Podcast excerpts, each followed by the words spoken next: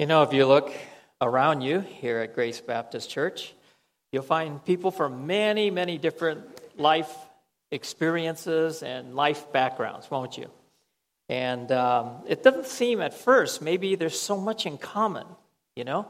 Uh, we come from different dialect groups, we come from different educational backgrounds, so on and so forth. But you know, there's one thing that we all have in common, and that is that we all came into this world the same way. Least I'm pretty sure of that. Most of us came, all of us came in here as newborn babies. Okay? We all came in as newborn babies. Now, I have to admit, some of us were a little bigger than others, and some of us even had a little more hair than others when we came in as babies. But we all came into our physical families as babies. We also share another common experience, and that is that as we all know, babies are supposed to grow up. Thank God.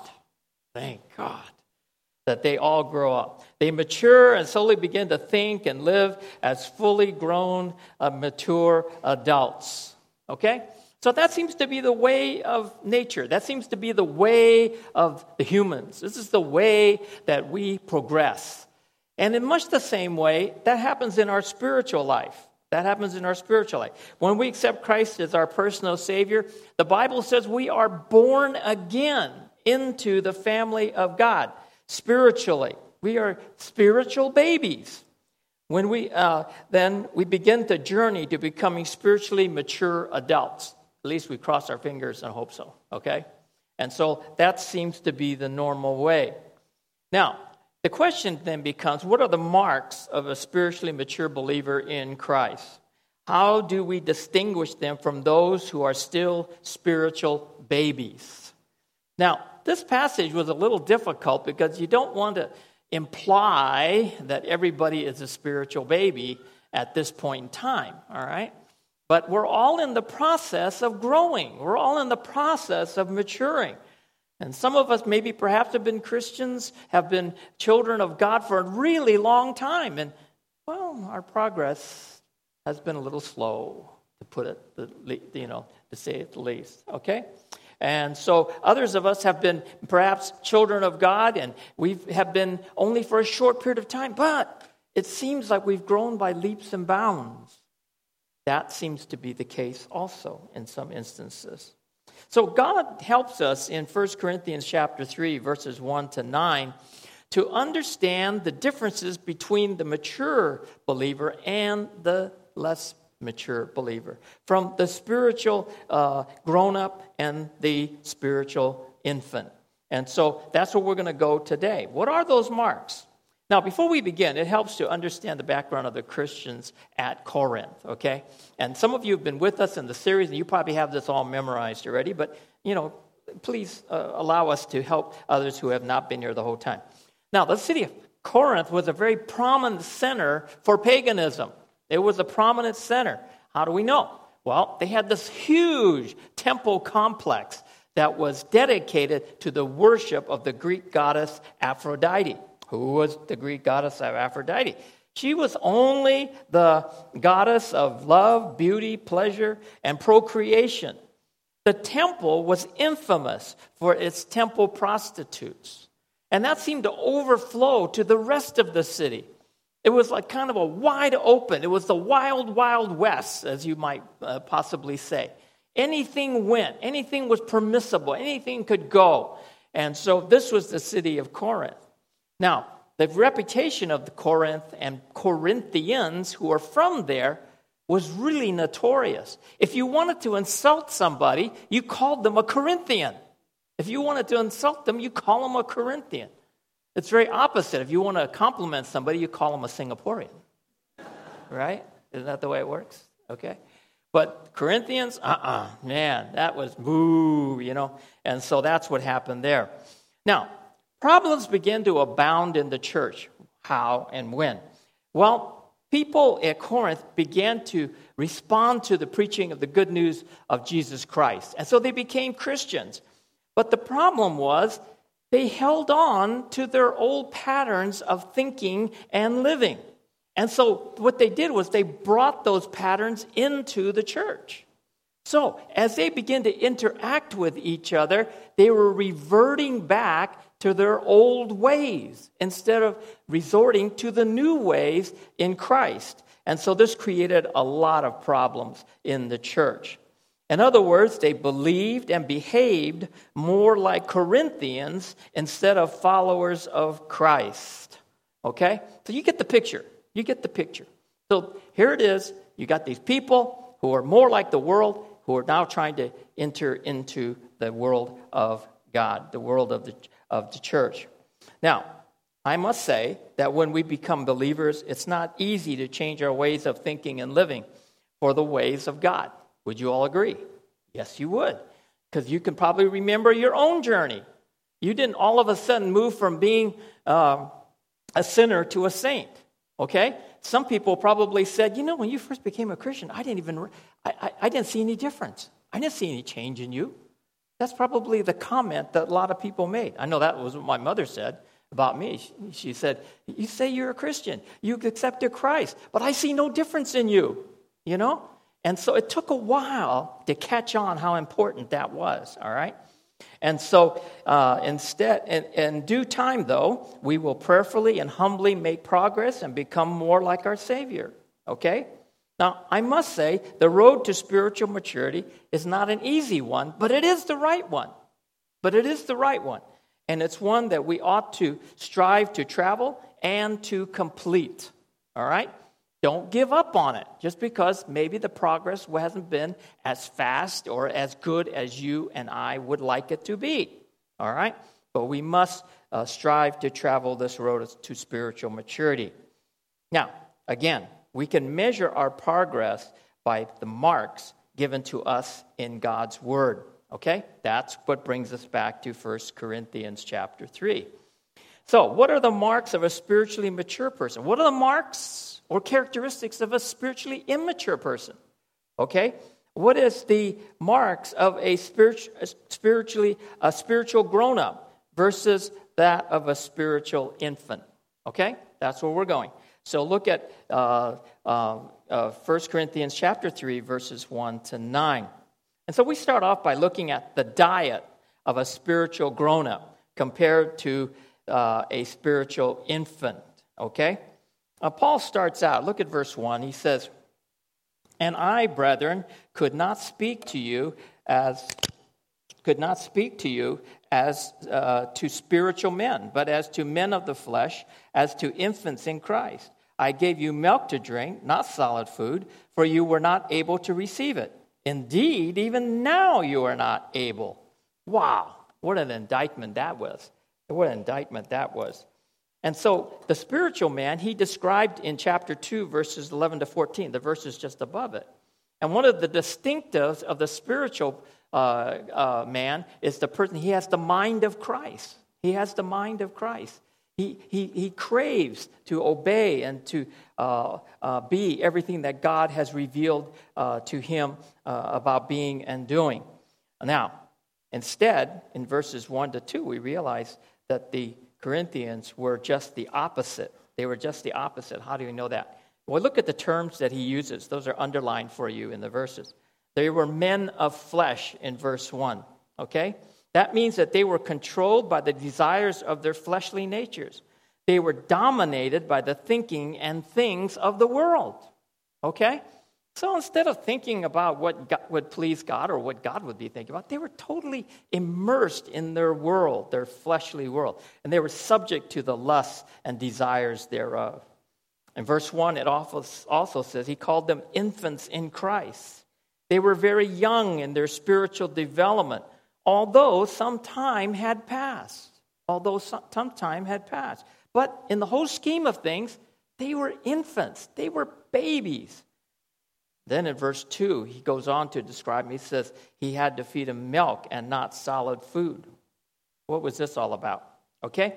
When Paul first came and shared the good news of Jesus dying on the cross for their sins and rising again from the grave and making possible forgiveness of sins and eternal life with God, this was revelational. But this was so basic. This was so basic. And Paul drilled this into them, and many came to know Jesus Christ as their Savior. So instead of being separate, eternally separated from God, they were now eternally linked to God. Now that's a wonderful piece of news right there. So, but there was so much more that he wanted to share with them. There was so much more. Like, for example, if you read the writings of Paul, the other letters that he wrote, and even in Corinthians, you'll find out that he delves into the themes and topics like justification. I know that's a big word. You can barely spell it, you can barely say it, okay? But justification is how they were made righteous before God, how they could be made righteous. How could God take a sinful person like me and you and declare us righteous, okay? Boy, that's pretty deep stuff. And then he probably wanted to share with them the doctrines of sanctification, how to live a holy life, and why. And then there's probably that all time favorite, redemption. He wanted so badly that everybody would understand the great redemption that we have, or deliverance from the penalty of sin. But he couldn't get to those. Why? Because they were not ready. They were not able to receive it. They wanted milk.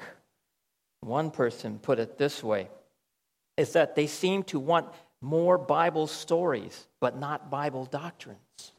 You see? And have you ever noticed that about people sometimes? People always love the Bible stories, and thank God for them.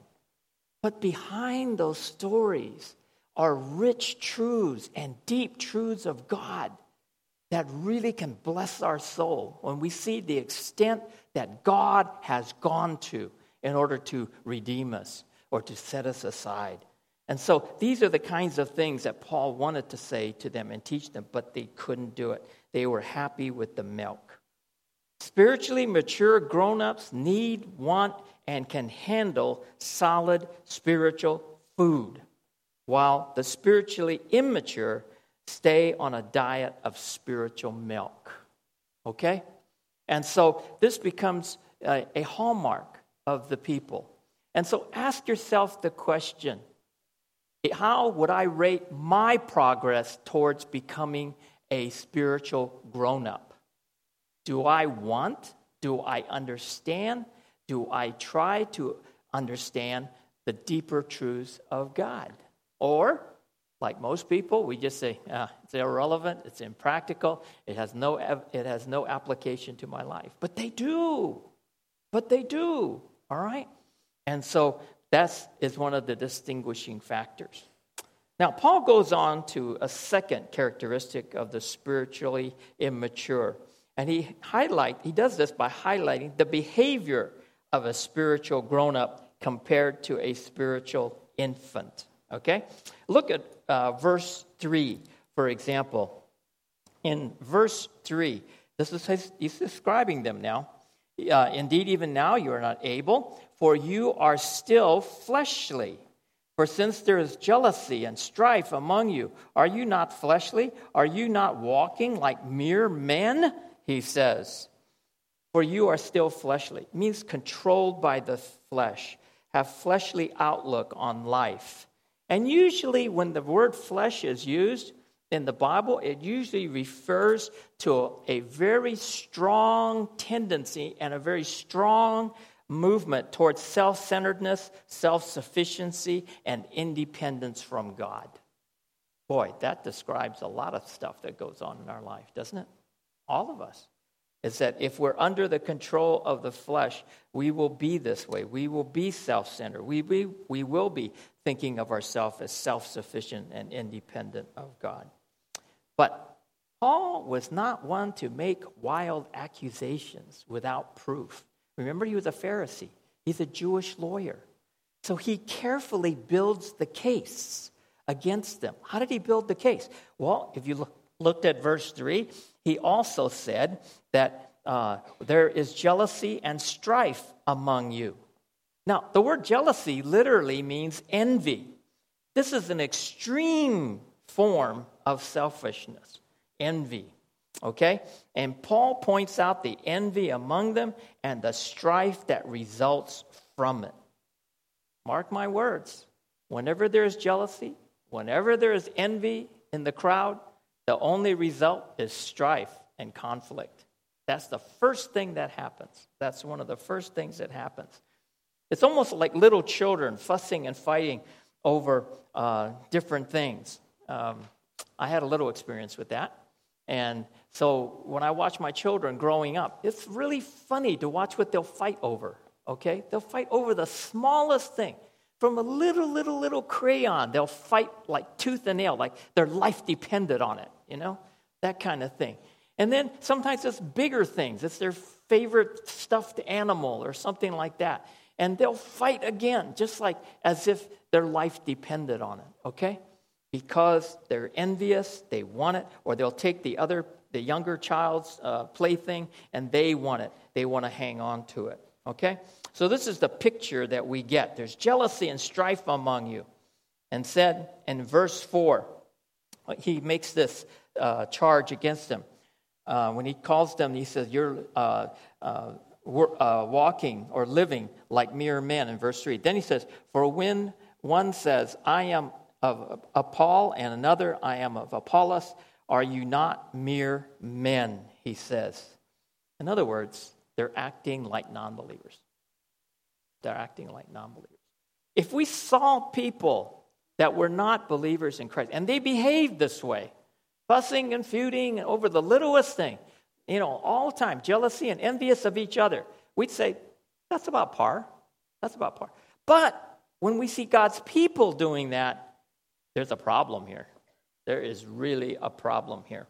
And so they were walking like mere men, living according to the ways of men. Proof, I am of Paul, and another, I am of Apollos. What was that? It was favoritism and it was factionalism. It, it's almost like I'm for Clinton, I'm from Trump. All right? You know? And you see these people, and they go crazy at these rallies. They go, you want to get a good conversation going? I just go to the coffee shop and they say, Where are you from? because of the way I talk. And they'll say, I'll say, From America. And they'll say, Who you for? You know? And, and I'll say, Actually, if I had a choice, I wouldn't vote for either one of them. You know? It's, it's kind of the lesser of two evils kind of a thing. How, how much evil do you want? if you want this much evil, you take this one. You want that much evil, you take that one. All right? But that's what was happening here. There was favoritism, there was factionalism that was going on. This was the order of the day. Why? Because they were immature Christians. Now, I don't mean to step on any toes here, but let me share with you my experience, okay? Let me share with you my experience. It's been my experience that I have seen envy or jealousy and strife tear apart pastoral staffs, boards, committees, ministry teams, and even care groups. Have you ever seen that? I've seen it. I've seen it more than I care to. But I've seen it happen. And this, it happens as people take sides and insist on their way as the only way. So instead of humbly submitting to God's precepts and principles and working together in love and unity, believers fall prey to the following to, to following the ways of the flesh. And what would be the ways of the flesh? Well, they resort to manipulation. They resort to intimidation. They resort to uh, all kinds of ways to exert their control over the group. And you know, all that results in is stunted spiritual growth. Nobody goes anywhere. Okay? Why? Because we're too busy trying to either defend ourselves or try to go on the offensive against the next person. And this was what was happening in the church at Corinth. Okay? People were just so locked into this the jealousy and envy. And so the selfish behavior. Spiritually mature grown ups will behave selflessly, while the spiritually immature will behave selfishly. Got the difference? You got the difference between the two? Big difference. Really a big, big, big difference. Okay? And so those are the two characters. That's the second characteristic that he gave. The first one is the ability to handle solid spiritual food. This one is to behave in an unselfish way. Now, he makes one more comparison. One more comparison. And this has to do with the understanding of a spiritual grown up compared to a spiritual infant. And this is found in verses 5 through 9. So, what does he say there, uh, for example? Uh, you can tell a spiritually mature grown up by his view of those who serve God. Wow, you know that. How important is that? I mean, I look at people serving God, maybe in my church, maybe in my care group, maybe on the mission, I'm one of our missionaries, and so on and so forth. And I say, what's wrong with looking at them as heroes of the faith and all of that kind of stuff? Okay, well, let's see how this develops. He says here that the spiritually immature Christ, uh, Corinthian Christians did not understand who a servant of God really was. Look at verse 5. Look at verse 5. And to look at that, I have to put on these glasses. Okay. What then is Apollos? And what is Paul? Servants through whom you believe, even as the Lord gave opportunity to each one. Apollos and Paul. Wow. Two gigantic uh, heroes of the faith. They were merely instruments that God used to bring the good news of salvation to the Corinthians but it was God who gave them the opportunity. It is God and God alone who saves. He's the one that draws people to Himself.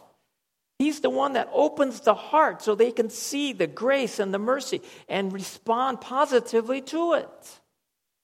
Yes, Apollos and Paul, they played a major role. They were eloquent beyond imagination, especially Apollos. You know, Paul could have been really envious of Apollos because scripture describes Apollos as head and shoulders above everybody when it came to talking, you know? But he says, no, no. We were merely there at the right place at the right time, serving God.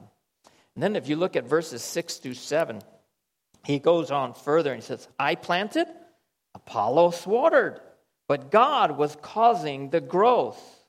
So, then neither the one who plants nor the one who waters is anything, but God who causes the growth. Again, what is he trying to say? Yeah, we had our roles. We had our roles and we had our responsibility to play, and we fulfilled them to the best of our abilities for the Lord. But ultimately, it was God who gave the growth amongst these people. And then he goes on to say in verse 8, he says this He says, Now he who plants and he who waters are one. We're one unit, we're one team, okay? But each will receive his own reward according to his own labor. Don't worry about us. We are going to be, while we work as a team, we will be rewarded individually for our efforts and for our labor. Don't worry about us. We will be rewarded individually. And then he jumps down to verse 9, and what does Paul say there? For we are God's fellow workers, you are God's field and God's building. We are fellow workers, fellow workers of, of, uh, of God. And so this is something that is really special. The immature Christians were focusing more on the men who served God instead of the God whom they served. You ever thought about that before? You ever thought about that before? God is the one who draws people to himself and he causes the spiritual growth.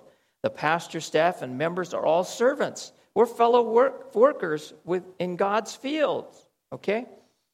And so this is the plan of God, okay? Now, I, I saw a disturbing a very disturbing trend in the United States, okay?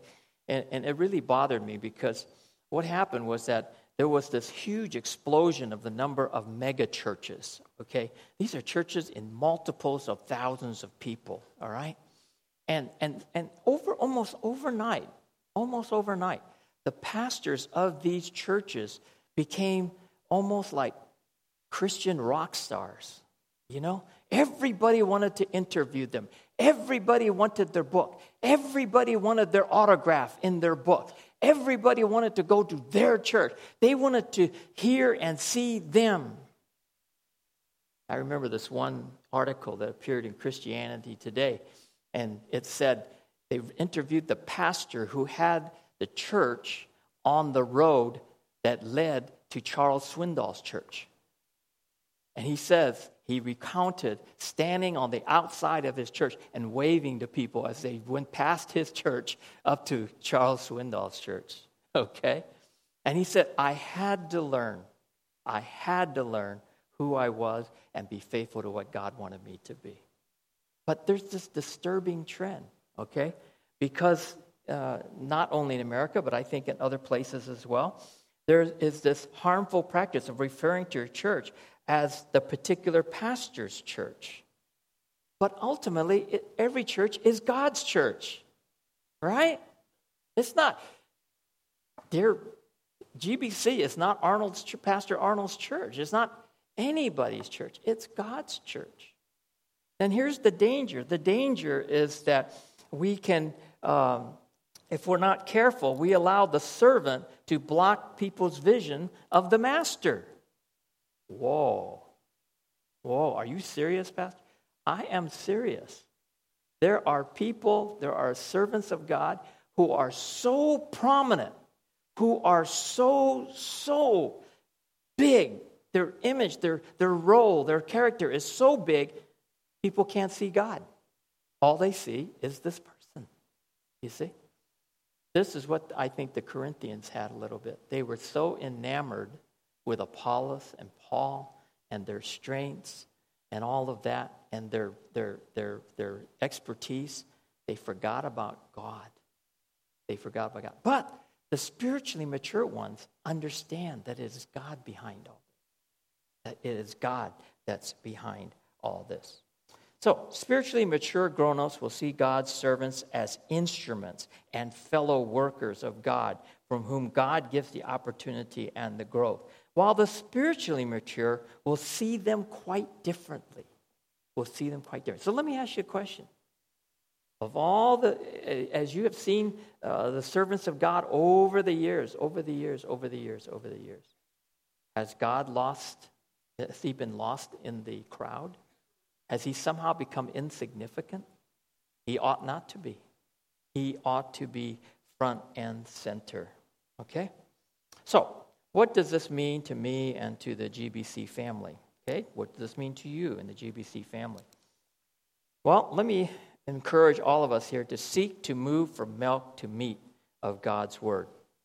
Okay? Let's do that. Boldly and courageously seek to understand what? who God is, what He has done for you through the work of Christ on the cross. Uh, try, seek to understand what He thinks about you and about how you should live and why. It never stops. It never stops. As soon as you think that you've learned everything that God wants you to know, wow, He throws you a fastball. He says, You didn't get that, did you? Okay, go back. You got to go back and study this. You got to understand this. It is not the spiritual pursuit of knowledge just for knowledge's sake, but knowledge to build a life that will glorify God, resulting in blessing to others and to ourselves. All this stuff that God wants us to know, and He is in the process of teaching us, is not so that we can accumulate it in some mental notebook, all right? But rather, what he wants us to do is take that knowledge and let it affect our lives and let it build our lives so that we can be a blessing to others and to ourselves. So that's the first thing. Seek to move from milk to meat. Don't be afraid. Don't be afraid. You know, when I went to seminary, one of the fearful things I had was I would meet these guys that were just brilliant, you know? And, and, and I would hear the teacher, the professor, teach on some deep doctrine of God, and I'm sitting there just kind of, what did he say? You know, how many syllables was that? You know, I turned to the guy next to me. I said, Did you understand that? And he turned around and say, Perfectly. I look at, I turned to the other guy. Did you understand what he said? This guy would say, Yeah, really well. He was really clear. You know, I'm going like this. What is it? You see? And after a while, if you experience that enough, you kind of sort of give up. You kind of sort of shrink back. And you said, I, I, I, I'll leave that to the scholars. I'll leave that to the professors, you know. Um, I, I, just want to sing Jesus loves me, you know, uh, that, you know, that I'm happy, you know, that kind of thing. But no, God said, no, these are important things that you ought to know. Because these are things someday that you will have the privilege of teaching others, Lord willing. And so this is why it, be bold and courageous. Don't shrink back just because you don't understand something the first time you hear it. Number two, seek true spiritual transformation of your character. Now, I am so pleased, so pleased that Paul did not stop at just verses 1 and 2. Okay? He didn't stop there. He, he didn't talk about just keep going from milk to meat, okay? He didn't say, that's the end of it all. That's all I want you to do is learn more, learn more, learn more. What did Paul do? Paul was led of the Lord to go on and say, now let it affect your life. Let it change your life. Let it, it change your character. Want more than just knowledge to go to a higher level and go to a higher level by applying that knowledge and allowing it to transform your heart and your life. Who are you and what is it that you do? Allow the truths of God to transform who you are and why you do what you do. All right? That's a challenge. That's a challenge. Okay? I never wanted people to hear me preach and never walk away with saying, I got to do something about my life. My life can be a whole lot better. How? By being obedient to the Lord. What do I got to do in my life to make that happen? Okay? Look at uh, uh, some verses. For example, in Proverbs chapter 23, verse 7, it says, For he who thinks, for as he thinks within himself, so is he. You and me, a lot of who we are is based upon how we think. Okay? It's based on how we think. But our thinking has to be changed. Look at Romans chapter 12, verse 2. And do not be conformed to this world, but be transformed by the renewing of your mind, so that you may prove what the will of God is, that which is good and acceptable and perfect. So we have to let the Word of God change the way we think. The way we think then will change the way who we are and what we do. Got it? You see? And then the last one, Hebrews chapter 5, verse 14. This is the, this is the, the, the, the prize at the end of the rainbow. But solid food is for the mature, who because of practice, in other words, they took what they learned and they practice it, have their senses trained to discern good and evil. Now, isn't that something? Isn't that something? Have you ever sat there yourself and been in a situation where you're saying what do I do? What do I do? What do I do? What's the right thing to do? What's the wrong thing to do?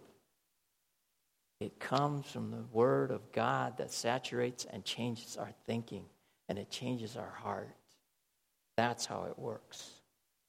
So, seek spiritual transformation of your character. Third thing, and the last, see yourself as God's fellow worker. See yourselves as God's fellow worker. See yourself as one whom God gives opportunities and growth. See your role as to be faithful. Okay? You know, people sometimes, especially I think those in, in ministry, and, and, and you could be a care group leader and, and, and other kind of ministries in the church. You, you're just like us, okay? You're just like us, okay? I, I maybe have a little bit bigger platform than you do and things like that, but we're all the same. We're all serving the Lord. But do we see ourselves really as fellow workers with God? We take it so hard when we don't see fruit from our ministry, right? We seek it so hard. And then we forget that we are fellow workers with God. And it is God who gives the increase, it is God who causes the growth. He's the one that gives the opportunities, you see? But we take it so much on ourselves. And we say, oh, not many people are coming to my care group anymore. Oh, not so many people are growing from what I'm teaching. Oh, so many people this, so many people. I want more. I want numbers. I want to be able to stand up in front of the church and say, you know, my church, my, my group grew from uh, two people to 22 people all in, you know, 24 hours. Right? Come on. Come on. We are fellow workers with God in God's field. Okay? So, get over ourselves. Wrapping it all up, the Corinthians Christians were immature infants in Christ for way too long. Way, way too long.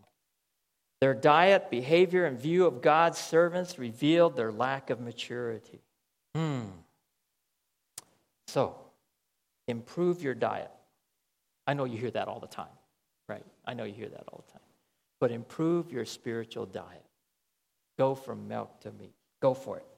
Elevate our behavior above being just mere men. Okay? Be spiritual men. Be spiritual. Lastly, conform your view of God's servants to God's view. Ah, got it. Got it. Okay, Pastor, I think I'm ready to go. I got, I got a direction to go in. Good. I hope that that's exactly how you leave here. And I hope you'll do something about it and keep on going. Let's pray together. Father, as we come together, your word is so precious. In fact, sometimes we're very much amazed at how much it speaks truth to us. In a world where truth is so subjective, we forget that it is your objective truth that leads the way. You are not one to mince the truth. You are not one to soften the words just to make our ears more ready to listen. You tell us like it is. And so, Father, as we sit before you, as we sit with our heads bowed, may we confess to you that perhaps some of us have remained spiritual infants way too long. Way too long. Let us confess to you that our behaviors are suspect. And Father, we rationalize them away and we tell ourselves everybody else is doing it. We tell ourselves all kinds of things, only in order to hide the truth. And that is that we are not behaving as grown up as we should. Father, help us, Lord, when we have given into that temptation that so easily besets all humans hero worship. That, Father, it's easier for us to identify with a man than with God. Help us to see through the man and to the God behind them. And Father, may we love and appreciate you more than ever. Thank you, Father, for your precious word to us today and the blessings that await us if we will heed them. In Jesus' name, amen.